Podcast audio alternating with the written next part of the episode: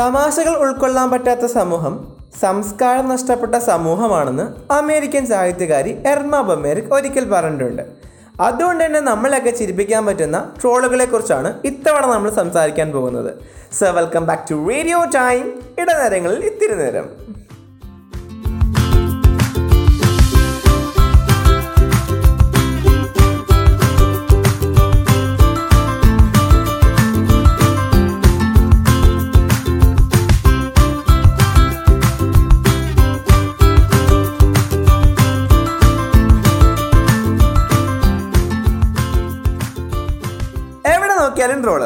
ഇൻസ്റ്റയിലും വാട്സപ്പിലും ഫേസ്ബുക്കിലും എന്നാ പറയാനാ യൂട്യൂബിൽ കയറിയ അവരെ ട്രോളാ.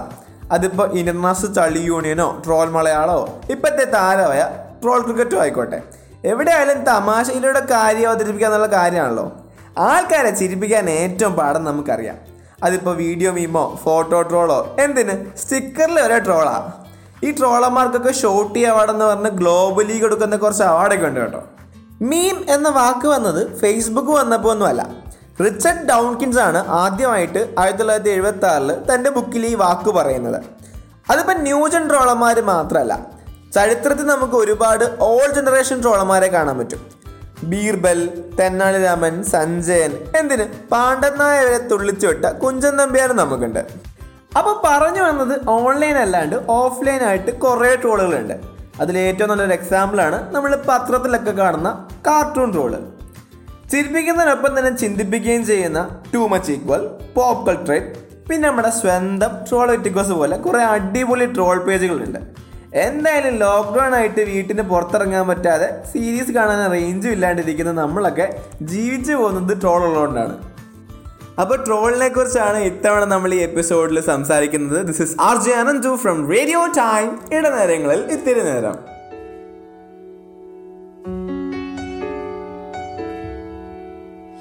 Here comes a wave meant to wash me away. A tide that is taking me under. Swallowing sand left with nothing to say. My voice drowned out in the thunder. But I won't cry and I won't start to crumble. Whenever they try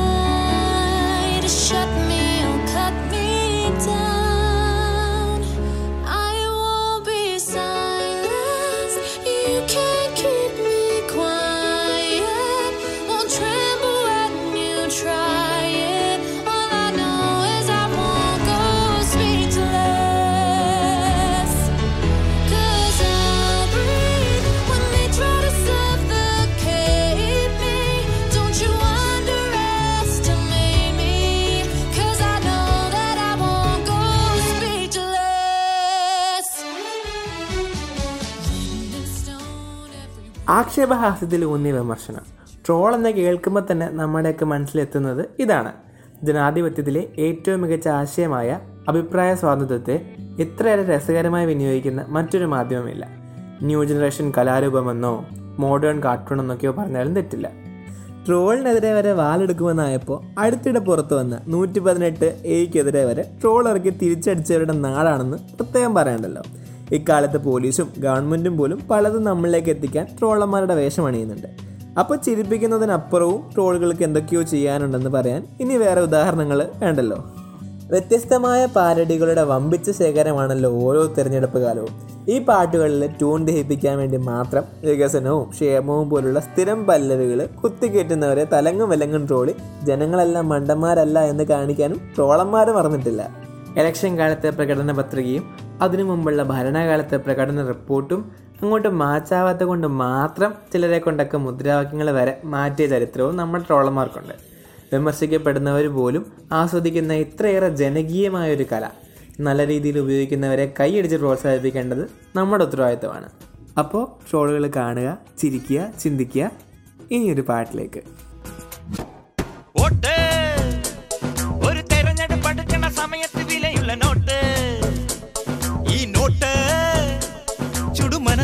നിറമുള്ള മഷി കൊണ്ട് വിധിയിട്ട ചീട്ട്. ചുമ്മാതെ കളയരുതമ്മിണിയെ പുതു സമ്മാനമാക്കൂ സോദരിയെ. ജയമെങ്ങുന്ന മുക്കേ പൈങ്കിളിയെ. ജയ് കേരള വിദ്യാർത്ഥി മുന്നണിയെ. ചോര തുടിക്കണ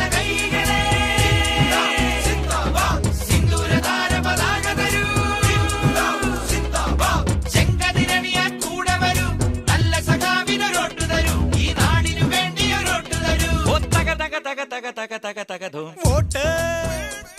ഒരു തെരഞ്ഞെടുപ്പ് അടുക്കണ സമയത്ത് നമ്മുടെ ഇന്നത്തെ മെയിൻ ടോപ്പിക് എന്ന് മാറി വളരെ ഇമ്പോർട്ടന്റ് ആയ ഒരു സെഗ്മെന്റിലേക്കാണ് ഇനി നമ്മൾ കടക്കുന്നത്. ഒരു വെറ്റ് എന്ന നിലയിൽ ഒരുപാട് കാലത്തെ എക്സ്പീരിയൻസ് നേടിയെടുത്ത ഒരു ഗസ്റ്റാണ് ഇന്ന് നമ്മോടൊപ്പം ഉള്ളത്. Chengannur veterinary പോളിക്ലിനിക്കിലെ senior veterinary surgeon doctor Deepu Philip Mathew sir സാറിന്റെ വാക്കുകളിലേക്ക്. പ്രിയമുള്ള വെറ്റിനറി കോളേജിലെ സ്റ്റുഡൻസ് ഭാവി പ്രൊഫഷണൽസ് ഒരു ഫീൽഡ് വെറ്റ് എന്നുള്ള നിലയിൽ എന്റെ ചില അനുഭവങ്ങൾ നിങ്ങളുമായി പങ്കുവെക്കുവാൻ ആഗ്രഹിക്കുകയാണ്. ഞാൻ ആയിരത്തി തൊള്ളായിരത്തി എൺപത്തി ഒൻപതാം വർഷ അഡ്മിഷൻ ആണ് ബാച്ചാണ് എയ്റ്റി നയൻ ബാച്ച്. എന്റെ പഠനം അല്ലെങ്കിൽ എന്റെ അഡ്മിഷൻ പൊതുവെ മറ്റ് വെറ്റിനറി കോഴ്സ് തിരഞ്ഞെടുക്കുന്ന കുട്ടികളെ പോലെ എൻട്രൻസ് എഴുതി വെറ്റിനറി കിട്ടി ജോയിൻ ചെയ്തു. ഈ വിഷയത്തെക്കുറിച്ചുള്ള വലിയ അറിവോ താല്പര്യമോ ഒന്നും അന്നും ഇല്ലായിരുന്നു. പക്ഷെ വന്നു കഴിഞ്ഞ് പഠനം ആരംഭിച്ചതിന് ശേഷം സബ്ജക്റ്റ് ഒരുപാട് താല്പര്യം ഉണ്ടാവുകയും പ്രത്യേകിച്ച് ഫൈനൽ ഇയറുകളിൽ ക്ലിനിക്കൽ സബ്ജക്ട്സ് തുടങ്ങിയപ്പോൾ എനിക്ക് ഒരുപാട് ഇഷ്ടപ്പെടുന്ന ഒരു വിഷയമായിട്ട് വെറ്റിനറി സയൻസ് മാറുകയും ചെയ്തു. ഞാൻ നയന്റി സിക്സ് നയന്റി എയ്റ്റ് കാലഘട്ടത്തിൽ മദ്രാസ് വെറ്റിനറി കോളേജിൽ നിന്നും സർജറിയിൽ ബിരുദാനന്തര ബിരുദം നേടുകയും ചെയ്തു. എന്തുകൊണ്ട് സർജറി എടുത്തു എന്നുള്ളത് രസകരമായ ഒരു സംഭവമാണ് ഫൈനൽ സെമസ്റ്ററിൽ ഞങ്ങളുടെയൊക്കെ സമയത്ത് ഓപ്പറേറ്റീവ് സർജറി എന്ന് പറഞ്ഞൊരു കോഴ്സ് ഉണ്ട്. അപ്പോൾ ആ കോഴ്സ് പഠിച്ച് സർജറി ചെയ്ത് കാണിച്ച് ആണ് നമ്മൾ പരീക്ഷ പാസ്സാകുന്നത്. ഫൈനൽ സെമസ്റ്ററിലെ കോഴ്സ് ആകുമ്പോൾ തന്നെ നിങ്ങൾക്കറിയാം തോറ്റുപോയി കഴിഞ്ഞാൽ നമ്മുടെ ഒരു സെമസ്റ്റർ പോകും. നയൻത്ത് സെമസ്റ്ററിലെ ഓപ്പറേറ്റീവ് സർജറി എന്നുള്ള ഒരു കോഴ്സ് എല്ലാവർക്കും ഒരു വലിയ ഒരു കടമ്പ തന്നെയായിരുന്നു. അങ്ങനെ ക്ലിനിക്സ് അറ്റൻഡ് ചെയ്ത് തുടങ്ങിയ ഞാൻ നമുക്കറിയാമല്ലോ മെഡിസിൻ ഗൈനക്കോളജി സർജറി ഇങ്ങനെ ടേൺ വെച്ചിട്ട് നമ്മൾ ക്ലിനിക്സ് അറ്റൻഡ് ചെയ്യുമ്പോൾ. സർജറിയിൽ വന്നപ്പോൾ എനിക്കൊരു ചെറിയ ബുദ്ധിമുട്ടുണ്ടായി. ചെറിയ ഓപ്പറേഷൻസ് കാണുകയാണെങ്കിൽ പോലും തല കറങ്ങുന്ന ഒരു ബുദ്ധിമുട്ട് ഒരു പ്രശ്നം എനിക്കുണ്ട്. ഒരു തവണ ഒരു മേജർ സർജറി നടക്കുന്നതിനിടയ്ക്ക് അന്ന് കോളേജിലെ പ്രൊഫസർ മുരളി സാർ സർജറി ചെയ്യുകയാണ്. ഒരു പിന്നിങ് ആണ് ചെയ്യുന്നത്. ഓപ്പോസിറ്റിലെ ജോൺ മാർട്ടിൻ സാറാണ് അസിസ്റ്റ് ചെയ്യുന്നത്. സാർ ആ വർഷം അസിസ്റ്റന്റ് പ്രൊഫസറായിട്ട് ജോയിൻ ചെയ്തേ ഉള്ളൂ. ജോൺ മാർട്ടിൻ സാറിന്റെ തൊട്ട് വലത്ത് സൈഡിലാണ് ഞാൻ നിൽക്കുന്നത്. അതൊരു സെമസ്റ്റർ ബ്രേക്ക് ആയിരുന്നു ആ സമയത്ത് റൈഡിങ്ങിന് പരിശീലനം ഉള്ളതുകൊണ്ട് ഞാൻ സെമസ്റ്റർ ബ്രേക്കിന് വീട്ടിൽ പോകാതെ നിൽക്കുന്ന ഒരു സമയവും കൂടെയായിരുന്നു. അങ്ങനെ സർജറി തുടങ്ങി ഇൻസിഷനൊക്കെ ഇട്ടു. സാറ് ബോണ് ഡ്രില്ല് ചെയ്ത് പിന്നെ പാസ് ചെയ്യാൻ തുടങ്ങുന്ന ഒരു സമയം. മുരളി സാറ് പറയുന്നത് ഞാൻ കേൾക്കുന്നുണ്ട്. ദാണ്ട് ആ പുള്ളിയെ പിടിച്ചു എന്ന് പറയുന്നുണ്ട്. അപ്പൊ ഞാനിങ്ങനെ ആലോചിച്ചു ഇത് ആരായിരിക്കും പിന്നീട് ബോധം തെളിയുമ്പോൾ ഞാൻ മാർട്ടിൻ സാറിന്റെ മടിയിൽ ഡിപ്പാർട്ട്മെന്റിൽ കിടക്കുന്ന ഒരു കാഴ്ചയാണ് എനിക്ക് ഓർമ്മ വരുന്നത്. ഞാൻ എപ്പം ബോധം കെട്ടുമെന്നോ എത്ര നേരം കഴിഞ്ഞാണ് ബോധം തെളിഞ്ഞതെന്നോ എങ്ങനെ ഞാൻ മാർട്ടിൻ സാറിന്റെ മടിയിൽ എത്തിപ്പെട്ടെന്നോ എനിക്ക് ഓർമ്മയില്ല. സാറിന്റെ മടിയിൽ തല വെച്ച് ഇങ്ങനെ കിടക്കുക ഇതാണ് എന്റെ ഓർമ്മ. എങ്കിലും അപ്പൊ ആ ഒരു സംഭവത്തോടു കൂടി സർജറി എന്ന് പറയുന്നത് ഒരു കാരണവശാലും എനിക്ക് ചെയ്യാൻ സാധിക്കാത്ത ഒരു സംഭവമാണെന്നും ഒൻപതാമത്തെ സെമസ്റ്ററിലുള്ള ഓപ്പറേറ്റീവ് സർജറിയിൽ ഞാൻ പരാജയപ്പെടും എന്നുള്ളത് നൂറ് ശതമാനം എനിക്ക് ഉറപ്പ് വരികയും ചെയ്ത ഒരു സംഭവമാണ്. അതുകൊണ്ട് തന്നെ ഈ ഒൻപതാം സെമസ്റ്ററിലോട്ട് എത്തുന്ന ആ ഒരു സമയം ഭയങ്കര ഭീതിജനകമായ ഒരു അനുഭവമായിരുന്നു.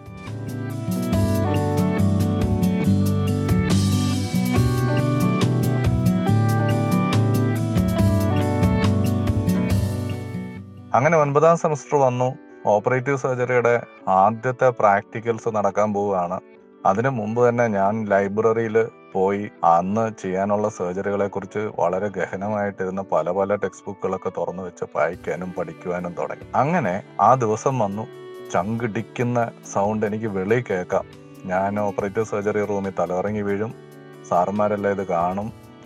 അതോടുകൂടി എന്റെ കാര്യം തീർന്നു എന്ന് എനിക്ക് മനസ്സിൽ നൂറ് ശതമാനം ബോധ്യമായിരുന്നു. അങ്ങനെ ഓപ്പറേറ്റീവ് സർജറി തുടങ്ങി ആദ്യത്തെ പ്രാക്ടിക്കൽ ചെയ്യുകയാണ്. ഏതായിരുന്നു ആദ്യത്തെ പ്രാക്ടിക്കൽ എന്ന് എനിക്ക് ഓർമ്മയില്ല. എന്നിരുന്നാലും നിങ്ങളുടെ ഒരു അറിവിന് വേണ്ടി പറയുകയാണ് അന്ന് എക്സ്പെരിമെന്റൽ ആനിമൽസിനൊക്കെ നമ്മൾ സർജറി ചെയ്യുന്ന കാലം ഇപ്പൊ ലിംബ് ആംബ്യൂട്ടേഷൻ അല്ലെങ്കിൽ സ്പേയിങ് എൻഡറോട്ടമി എൻഡറോ അനസ്തമോസിസ് ഇങ്ങനെ തുടങ്ങിയ എല്ലാവിധ സർജറികളും നമ്മൾ ചെയ്ത് പ്രോസസ്സിനെ കാണിക്കാം. എന്തായാലും ആദ്യത്തെ സർജറി വന്നപ്പം സംഭവിച്ചെന്ന് പറഞ്ഞാൽ ഒന്നും സംഭവിച്ചില്ല. എനിക്ക് സർജറി ചെയ്യാൻ സാധിച്ചു. എന്റെ കൂടെയുള്ള എന്റെ രണ്ട് ബാച്ച്മേറ്റ്സ് ഡോക്ടർ രാധിക ഇന്ന് പാരസൈറ്റോളജി ഡിപ്പാർട്ട്മെന്റിലെ നിങ്ങളുടെ ടീച്ചറാണ് പിന്നുള്ളത് doctor Neena K J Thrissur work ചെയ്യുന്നു. അവർ രണ്ടുപേരുമാണ് എന്റെ ഗ്രൂപ്പ് മേറ്റ്സ് അവരുടെ കൂടെ നിന്ന് സർജറി ചെയ്തു. ഒന്നും സംഭവിച്ചില്ല. തുടർന്ന് ആ സെമസ്റ്ററിലെ എല്ലാ സർജറികളും നല്ല രീതിയിൽ ചെയ്യാൻ പറ്റി. ഓരോ സർജറിക്ക് മുമ്പ് ലൈബ്രറിയിൽ പോയി നല്ലവണ്ണം പഠിക്കുവാനും ഒരുപാട് ആത്മാർത്ഥമായ ശ്രമങ്ങൾ എന്റെ ഭാഗത്തു നിന്നുണ്ടായി അങ്ങനെ എന്താണോ നമ്മളെ പരാജയപ്പെടുത്താൻ പോകുന്നത് എന്നുള്ള ഒരു ഫാക്ടറിനെ ധൈര്യപൂർവം അപ്രോച്ച് ചെയ്യാനായിട്ട് സാധിച്ചു. പ്രതിബന്ധങ്ങൾ നമ്മുടെ മുന്നിൽ വരും. ആ പ്രതിബന്ധങ്ങളെ എങ്ങനെ നമുക്ക് ഓവർകം ചെയ്യാൻ സാധിക്കും എന്നുള്ളത് എനിക്ക് കാട്ടിത്തന്ന ഒരു അനുഭവമായിരുന്നു ഈ സർജറിയിലുള്ള ആ ബുദ്ധിമുട്ടും അതിന് ശേഷമുള്ള എന്റെ വിജയവും.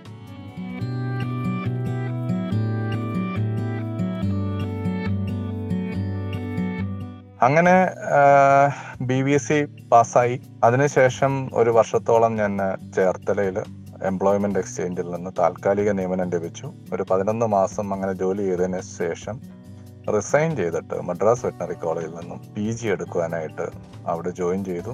പി ജിയുടെ രണ്ട് വർഷം വളരെ സംഭവബഹുലമായിരുന്നു. നിങ്ങൾക്ക് എല്ലാവർക്കും അറിയാവുന്ന പോലെ ഒരുപാട് സർജറികളും ഒരുപാട് കേസുകളും വൈവിധ്യമാർന്ന ഒരുപാട് കേസുകളും പ്രതികൂല സാഹചര്യങ്ങളും വെല്ലുവിളികളും നിറഞ്ഞതായിരുന്നു മദ്രാസ് വെറ്റിനറി കോളേജിലെ പഠനം. അതും പൂർത്തീകരിച്ച് അവിടുത്തെ ഹയസ്റ്റ് മാർക്കോടുകൂടി തന്നെ പാസ്സായി ഇറങ്ങുവാനും സാധിച്ചു. ഫീൽഡിൽ ജോയിൻ ചെയ്തതിന് ശേഷം എന്റെ ആദ്യത്തെ ഒരു ആറ് ഏഴ് വർഷത്തോളം പല തരം ആശുപത്രികൾ അതായത് വലിയ സംവിധാനങ്ങളൊന്നും ഇല്ലാത്ത വളരെ ബെയർ മിനിമം ഫെസിലിറ്റി മാത്രമുള്ള അല്ലെങ്കിൽ ഒന്നും തന്നെ ഇല്ലാത്ത ചില സ്ഥാപനങ്ങളിൽ എനിക്ക് ജോലി ചെയ്യേണ്ടി വന്നു. ആദ്യത്തെ ആറേഴ് വർഷം സർജറി ഞാൻ പഠിച്ചത് കൊണ്ട് എന്തെങ്കിലും പ്രയോജനം ഉണ്ടോ എന്ന് എനിക്ക് തന്നെ തോന്നിപ്പോയ ചില സമയങ്ങളായിരുന്നു. അതിനുശേഷം ചെങ്ങന്നൂര് സെൻട്രൽ ഹാച്ചറിയിൽ എനിക്ക് നിയമനം കിട്ടി. അവിടെ ഒരു രണ്ട് വർഷം ഇരുന്നതിന് ശേഷം ചെങ്ങന്നൂർ വെറ്റിനറി പോളിക്ലിനിക്കിലേക്ക് എനിക്ക് ട്രാൻസ്ഫർ ലഭിക്കുകയുണ്ടായി. എന്റെ സ്വദേശവും ചെങ്ങന്നൂർ തന്നെയാണ്. ചെങ്ങന്നൂർ വെറ്റിനറി പോളിക്ലിനിക്കിൽ വന്നതിന് ശേഷമാണ് ശരിക്കും പറഞ്ഞാൽ ഞാൻ പഠിച്ച വിഷയം എനിക്ക് ഉപയോഗിക്കാൻ സാധിച്ചത്. വളരെയധികം വർഷങ്ങൾ ഒരു പക്ഷേ ഒരു ടച്ചും ഇല്ലാതെ ഇരുന്നിട്ട് വീണ്ടും സർജറികൾ ചെയ്തു തുടങ്ങുകയും നല്ല രീതിയിൽ പല സർജറികളും ചെയ്യാനും അത് ഫീൽഡ് ലെവലിൽ ലാർജ് അനിമൽ സർജറി ആയാലും സ്മോൾ അനിമൽ സർജറി ആയാലും കൃത്യതയോടുകൂടി ഭംഗിയായിട്ട് മാക്സിമം അസെപ്റ്റിക് പ്രിക്കോഷൻസ് പാലിച്ചുകൊണ്ട് ചെയ്യാൻ പറ്റും എന്ന് ഒക്കെ കാണിച്ചു കൊടുക്കുവാനും നല്ല റിസൾട്ടുകൾ ഉണ്ടാക്കുവാനും ജഗദീശ്വരൻ എന്നെ സഹായിച്ചു. ഇന്നത്തെയിൽ നിന്നും തികഞ്ഞും വ്യത്യസ്തമായിട്ടുള്ള രീതിയിലായിരുന്നു അന്നത്തെ ഇന്റേൺഷിപ്പ് പ്രോഗ്രാമുകൾ മൂന്ന് മാസം ഏതെങ്കിലും ഒരു വെറ്റിനറി ഹോസ്പിറ്റലിൽ അതിനുശേഷം രണ്ട് മാസം മറ്റൊരു വെറ്റിനറി ഹോസ്പിറ്റൽ അങ്ങനെ അഞ്ച് മാസം ക്ലിനിക്കൽ പ്രാക്ടീസും ഒരു മാസം കേരളത്തിലെ കെ എൽ ഡി ബോർഡിന്റെ കീഴിലുള്ള ഏതെങ്കിലും ഒരു ഡയറി ഫാമിൽ ഒരു മാസത്തെ. ഇന്റേൺഷിപ്പ് അങ്ങനെ ആറു മാസം ഇന്റേൺഷിപ്പ് ആയിരുന്നു അന്ന് ഞങ്ങൾക്കുണ്ടായിരുന്നത്. അതിൽ എന്റെ ആദ്യത്തെ ഇന്റേൺഷിപ്പ് അടൂര് വെറ്റിനറി പോളിക്ലിനിക്കിലായിരുന്നു. അടൂരിനടുത്ത് ഉള്ള ഒരു സ്ഥലത്ത് അന്നത്തെ ഇന്റേൺഷിപ്പ് ഓഫീസർ മുരളി സാർ ഒരു ഡിസ്റ്റോക്കിക്ക് പോകാൻ ഇടയായി. അന്ന് എന്റെ സഹ ഇന്റേൺ ആയിരുന്ന ഡോക്ടർ അനിൽ അനിലിനെയും കൂട്ടിക്കൊണ്ടാണ് അന്ന് സാറ് ഡിസ്റ്റോക്കിക്ക് പോയത്. അവർ ഡിസ്റ്റോക്കിക്ക് പോയി. ഡിസ്റ്റോക്കിക്ക് പോയിട്ട് ഒന്ന് രണ്ട് മൂന്ന് മണിക്കൂറുകൾക്ക് ശേഷം അനിൽ ക്ലയന്റിന്റെ കൂടെ കാറിൽ തിരിച്ചു വന്നു. എന്നിട്ട് പറഞ്ഞു ദീപു ഡിസ്റ്റോക്കി എടുക്കാൻ പറ്റുന്നില്ല. സിസേറിയൻ ചെയ്യണം. നിന്നെയും കൂട്ടിക്കൊണ്ട് എല്ലാം സാറ് പറഞ്ഞു എന്ന് പറഞ്ഞു. അന്ന് തന്നെ എനിക്ക് സർജറിയിലൊക്കെ താല്പര്യം ഉണ്ടെന്നുള്ള സാറിന് അറിയാം ഞങ്ങൾ അവിടെ പോയി. എന്റെ ഗുരുനാഥനായ വെറ്റിനറി സർജൻ അലക്സാണ്ടർ സാറും ഉണ്ടായിരുന്നു കൂടെ. പക്ഷെ സാറ് അലക്സാണ്ടർ സാറും മുരളി സാറും ഒന്നും അങ്ങനെ സർജറി ചെയ്യത്തില്ല. അപ്പം ഞങ്ങളാണ് ഞങ്ങൾ കുട്ടികൾ രണ്ടുപേരും ഇന്റേൺഷിപ്പ് ചെയ്യുന്ന രണ്ട് കുട്ടികളാണ് അന്ന് സിസേറിയൻ ചെയ്യാൻ പോകുന്നത്. കോളേജിൽ ഒരു തവണ സിസേറിയൻ ചെയ്ത് കണ്ട ഒരു അനുഭവം മാത്രമേ എനിക്കന്നുണ്ടായിരുന്നുള്ളൂ. അങ്ങനെ സിസേറിൻ ആരംഭിക്കുന്നു. സിസേറിൻ ആരംഭിക്കുമ്പം പശുവിനെ നിർത്തിക്കൊണ്ടാണ് അന്ന് ചെയ്യാൻ തീരുമാനിച്ചത്. അപ്പൊ ഇൻസിഷൻ ഇട്ടതിൽ ചെറിയൊരു പാകപ്പഴ എനിക്കുണ്ടായി. റൂമനോട്ടമി ഓപ്പറേഷൻ ഒക്കെ ചെയ്യുന്ന പോലെ അപ്പർ ഫ്ലാങ്കിലാണ് ഒരു വേർട്ടിക്കൽ ആണ് ഞാൻ അന്ന് ഇട്ടത്. അതുകൊണ്ട് തന്നെ യൂട്രസ് അപ്രോച്ച് ചെയ്യാനും ഒക്കെ ചില ബുദ്ധിമുട്ടുകളൊക്കെ വന്നു. എങ്കിലും യൂട്രസ് അപ്രോച്ച് ചെയ്ത് കുട്ടിയെ പുറത്തെടുക്കാനും ഒക്കെ സാധിച്ചു. പുറത്തെടുക്കുമ്പം എന്തായാലും ഇത് രാവിലെ തൊട്ട് തുടങ്ങിയ ഡിസ്റ്റോക്കെയാണ് കുട്ടി ചത്ത് കിടക്കുന്നു എന്നുള്ളത് ഏതാണ്ട് ഞങ്ങൾക്ക് നൂറ് ശതമാനം ഉറപ്പായിരുന്നു. അതുകൊണ്ട് കുഞ്ഞിനെ വെളിയിൽ എടുത്തു കഴിഞ്ഞിട്ട് ഇതിനെ വലിച്ചു കൊണ്ടുപോയി ഏതെങ്കിലും ഒരു തെങ്ങിന്റെ ചുവട്ടിലോട്ട് ഇട്ടോ തള്ളപ്പശു കാണണ്ട കുട്ടി മരിച്ചു പോയല്ലോ എന്നുള്ള ഒരു വിഷയമുള്ളതുകൊണ്ട് അതിനെ അങ്ങ് വലിച്ചു ദൂരെ കൊണ്ട് കളയാൻ അവിടെ നിന്നിരുന്ന ഒരു നാട്ടുകാരനോട് പറഞ്ഞു. ആ സമയത്ത് വളരെ ഇന്റൻസ് ആയിട്ട് നമ്മൾ സർജറി ചെയ്യുന്നതുകൊണ്ട് കാര്യങ്ങൾ ശ്രദ്ധിക്കുന്നില്ലായിരുന്നു. ഒന്ന് നടുവ് നിവർത്തി എന്ന് നോക്കിയപ്പോഴാണ് ആ പഞ്ചായത്ത് തന്നെ ആ പറമ്പിൽ വന്ന് നിപ്പുണ്ട്. അവിടെ ഒരു തിട്ടയുണ്ടായിരുന്നു. ആ തിട്ടയുടെ മുകളിൽ സ്ത്രീകൾ കുട്ടികൾ പ്രായമായവര് വലിയൊരു ജനസഞ്ചയം തന്നെ ഈ സിസേറിയൻ കാണാനായിട്ട് വന്ന് കൂടിയിരിക്കുന്ന ഒരു കാലം. അന്ന് ഒരു ഗ്രാമീണ മേഖലയിൽ നടക്കുന്ന സംഭവങ്ങൾ അറിയാനും അത് മനസ്സിലാക്കുവാനും ഒക്കെ ഒരു വലിയ ഒരു ഒരു താല്പര്യം അന്ന് ആൾക്കാരിലുണ്ടായിരുന്നു. അങ്ങനെ ആൾക്കാർ ഇത് കാണാനായിട്ട് കൂടിയിരിക്കുന്നത് എന്റെ ശ്രദ്ധയിൽപ്പെട്ടു. എന്തായാലും സിസേറിയൻ ചെയ്ത് എടുത്ത കുട്ടിയെ തെങ്ങിന്റെ ചവിട്ടിക്കൊണ്ട് വലിച്ചുകൊണ്ടിട്ട ഈ മനുഷ്യൻ തിരിച്ചോടി വന്ന് പറയാണ് സാറേ ആ കിടാവ് അനങ്ങുന്നുണ്ട്. ഏ? കിടാവ് അനങ്ങുന്നു? മരിച്ചു കിടക്കുന്ന കിടാവ് എങ്ങനെ അനങ്ങുന്നേ? അപ്പൊ പുള്ളി പറഞ്ഞു അനങ്ങുന്നുണ്ട് അനങ്ങുന്നുണ്ട്. ജീവനുണ്ട്. അപ്പോൾ നമ്മൾ പറഞ്ഞു എന്നാ പെട്ടെന്ന് തൂത്ത് തുടച്ചെടുത്തു എന്ന് പറഞ്ഞു. അങ്ങനെ അവർ എന്താണ് അവിടെ ചെയ്യുന്നതെന്നൊന്നും നമ്മൾ ശ്രദ്ധിക്കുന്നില്ല. നമ്മൾ സിസേറിനുമായിട്ട് മുന്നോട്ട് പോകുന്നു. ഫ്യൂച്ചർ ചെയ്യണം. യൂട്രസ് മസിൽസ് ഒക്കെ സ്വിച്ചർ ചെയ്യണം. ആ പ്രക്രിയ എല്ലാം നടന്നു കഴിഞ്ഞിട്ട് പശുവിന് ആന്റിബയോട്ടിക്സും മറ്റ് മരുന്നുകളും ഒക്കെ കൊടുത്തതിന് ശേഷം തളർന്ന് അവശരായി ഞങ്ങൾ ആ ക്ലയന്റിന്റെ വീട്ടിലേക്ക് മുറ്റത്തേക്ക് നടന്നു ചെന്നപ്പോൾ അവിടെ കണ്ട കാഴ്ച എന്നെ അത്ഭുതപ്പെടുത്തി. മരിച്ചു എന്ന് ഞാൻ കരുതിയ ആ കിടാവ് മുറ്റത്തോട് ഓടി നടക്കുന്നു. അത് വലിയ സന്തോഷം തന്ന ഒരു അനുഭവമാണ്. എന്തായാലും പശു അത്ഭുതകരമായിട്ട് എല്ലാം രക്ഷപ്പെട്ടു. അത്ഭുതം എന്ന് ഞാൻ പറയാൻ കാര്യം ഞങ്ങൾ കുട്ടികൾ ചെയ്ത സർജറി ആയതുകൊണ്ടാണ്. യാതൊരു കോംപ്ലിക്കേഷനും ഇല്ലാതെ മുറിവെല്ലാം കരിഞ്ഞു. പത്താം ദിവസം ഫ്യൂച്ചർ എടുക്കാനായിട്ട് ആ വീട്ടിലേക്ക് ഞങ്ങളെ തനിച്ചാണ് മുരളി സാറ് പറഞ്ഞു വിടുന്നത്. അങ്ങനെ ഫ്യൂച്ചറൊക്കെ എടുത്തു. ആ ഒരു പ്രദേശത്ത് ഞങ്ങളങ്ങ് വളരെ ഫേമസ് ആയി. ആൾക്കാർ തിരക്കി വരാനൊക്കെ തുടങ്ങിയോ സർജറി ചെയ്യുന്ന ഡോക്ടർമാരാരാ? എന്നൊക്കെ പറഞ്ഞു. ആ രീതിയിൽ വളരെ രസകരമായ ഒരു അനുഭവം അടൂർ ഇന്റേൺഷിപ്പ് ചെയ്യുന്നതിനിടയ്ക്ക് ഉണ്ടായി.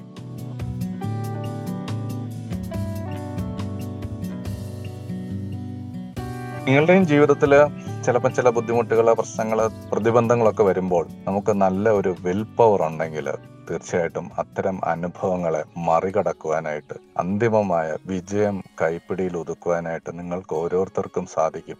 ദീപുവിന് അത് സാധിച്ചെങ്കിൽ തീർച്ചയായിട്ടും നിങ്ങളിൽ ഓരോരുത്തർക്കും അത് സാധിക്കും എന്ന് എനിക്ക് ഉറച്ച വിശ്വാസമുണ്ട്.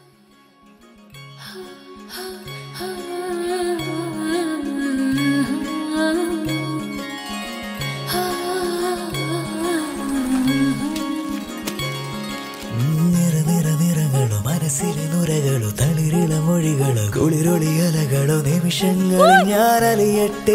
എൻ ചിന്തകൾ ചിറകു വിടർത്തട്ടെ പറയൂ മനസ്സ് ഈ പാതകളിൽ കുളിർ മഞ്ഞ് വെൺമകൾ നിറയട്ടെ. ചില ചില ചില ചില ചില കാറ്റലയിൽ ചിരി ചിരി ചിരി ചിരിയോ ചിരിയുറവിൽ മിഴി രണ്ടിലും അഴകല അനുഭവമോ പുതു വിസ്മയനാരികളോ പറക്കാം പറക്കാം പറക്കാം പറക്കാം.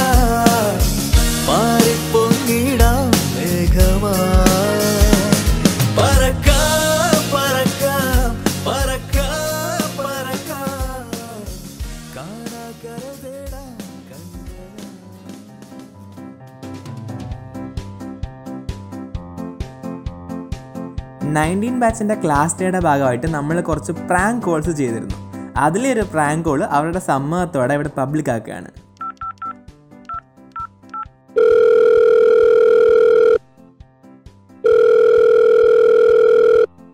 ഹലോ ഹലോ ഇത് ബാച്ചിലെ മുത്തലക്ഷ്മി അല്ലേ? ആ അതെ. ഞാൻ വെറ്റിനറി കോളേജിലെ അഡ്മിനിസ്ട്രേറ്റീവ് ഓഫീസിൽ നിന്നാണ് വിളിക്കുന്നത് നമ്മൾ ഇന്റേണൽ എക്സാംസിന്റെ വീഡിയോ റെക്കോർഡിങ്സ് ഒക്കെ ക്രോസ് ചെക്ക് ചെയ്തായിരുന്നു. അപ്പോ അതിൽ കുറച്ച് മാൽ പ്രാക്ടീസ് ഡിറ്റക്ട് ചെയ്തിട്ടുണ്ട്. അപ്പോ അതിൽ മുത്തുലക്ഷ്മിനും സെയിം ഇൻക്ലൂഡഡ് ആണ്. അപ്പോ അതിൽ അതിലെന്തെങ്കിലും ക്ലാരിഫിക്കേഷൻ തരാനുണ്ടോ?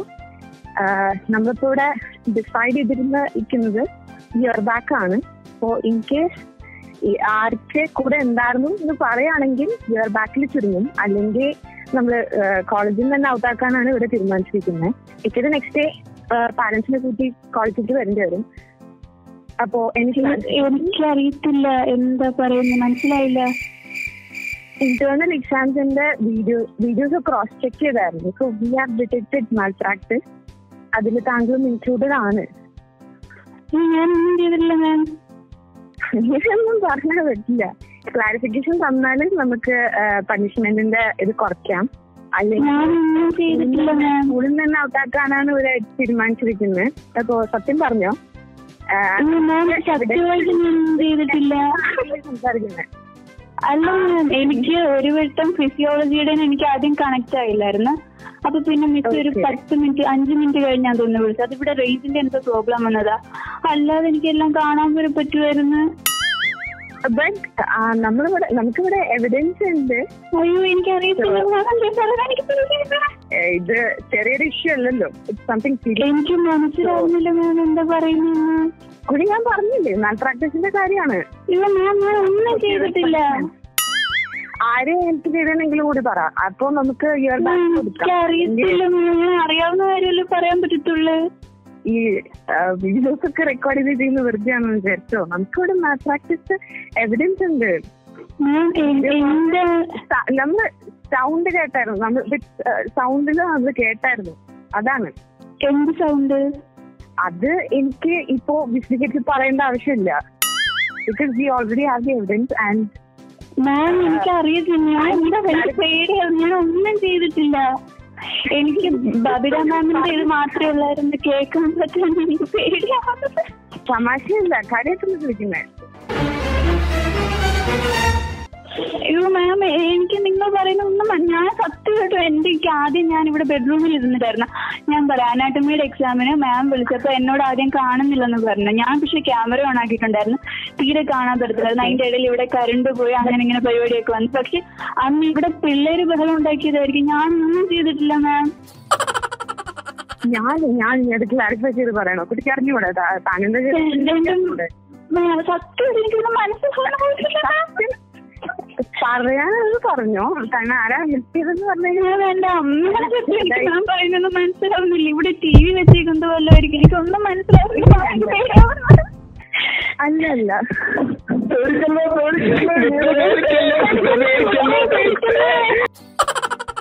അല്ല, ഇതിന്റെ കാര്യം പറഞ്ഞേനെ ആ.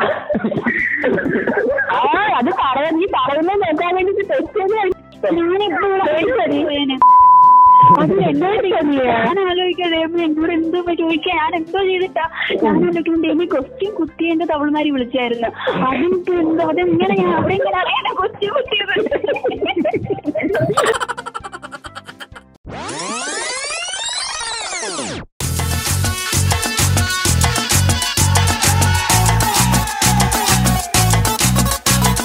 झटका जरा सा महसूस हुआ एक लाइफ की गाड़ी ने कस के मारा ब्रेक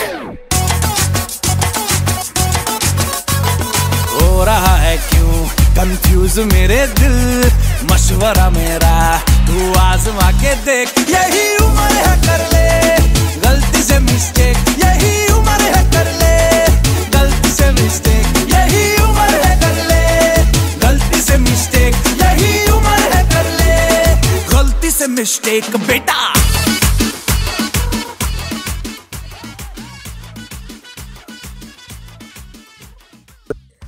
രണ്ടായിരത്തി പതിനാറിൽ കുറച്ച് വെറ്റിനറി വിദ്യാർത്ഥികൾ കൂടി തുടങ്ങി. ഇന്ന് നമ്മുടെ കോളേജ് ലൈഫിന്റെ നൊസ്റ്റും തമാശകളും എന്തിന്? പഠിക്കാനുള്ള നോട്ട് വരെ ട്രോളായിട്ട് തരുന്ന ട്രോളറ്റിക്കോസ് ലോക്ക്ഡൗൺ ആയപ്പം ഇൻസ്റ്റയിലും കൂടി വന്ന് വെറ്റിനറി ട്രോൾ ലോഗോ അടക്കി ഭരിക്കുക. പൂക്കോളിലെ സനൂപേട്ടൻ മനുചേട്ടൻ സുമേഷ് ചേട്ടൻ അനൂപേട്ടൻ ശ്യാം ചേട്ടൻ എബ്രഹാം ചേട്ടൻ മണ്ണുത്തിയിലെ റോഷൻ ചേട്ടൻ അനുരാജ് ചേട്ടൻ പ്രഭുലി ചേട്ടൻ ജിഷ്ണു ചേട്ടനൊക്കെയാണ് അന്ന് എന്തുകൊണ്ട് നമുക്ക് നമ്മുടെ ക്ലിനിക്സിലെയും ഹോസ്റ്റലിലൊക്കെ നടക്കുന്ന കൊച്ചു കൊച്ചു തമാശകൾ ട്രോളായിട്ട് ഇറക്കിക്കൂടാന്ന് ആലോചിച്ചത്. ആലോചിച്ച അവസാനം അവരൊരു എഫ് ബി പേജ് തുടങ്ങി. ട്രോൾ വെറ്റിക്കോസിനെ കുറിച്ച് കൂടുതൽ സംസാരിക്കാൻ ഫൗണ്ടിങ് മെമ്പേഴ്സിൽ ഒരാളായ ജിഷ്ണു ചേട്ടൻ നമുക്ക് കിട്ടിയിട്ടുണ്ട്. ജിഷ്ണു ചേട്ടാ പറയും.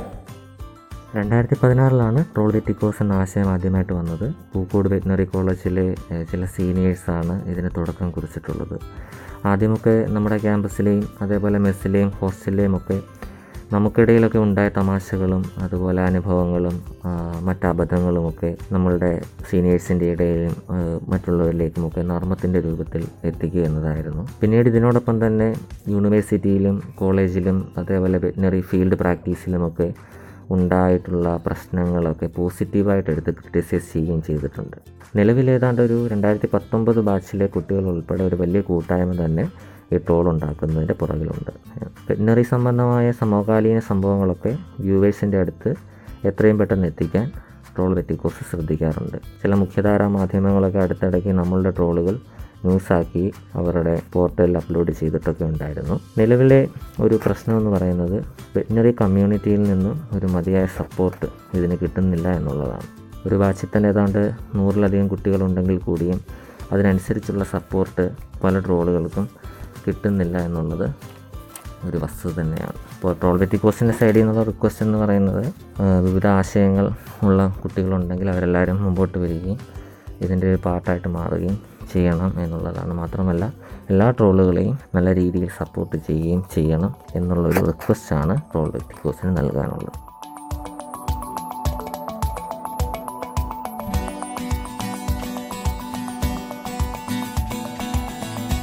ഈ ചെറിയ ജീവിതത്തിൽ സന്തോഷിക്കാനും ചിരിക്കാനും കിട്ടുന്ന കുഞ്ഞു കുഞ്ഞു തമാശകൾ ആഘോഷിക്കുക. അത് ട്രോളാകട്ടെ കൂട്ടുകാർക്കിടയിൽ നമ്മൾ പൊട്ടിക്കുന്ന തമാശകളാകട്ടെ ഓർമ്മകളാകട്ടെ.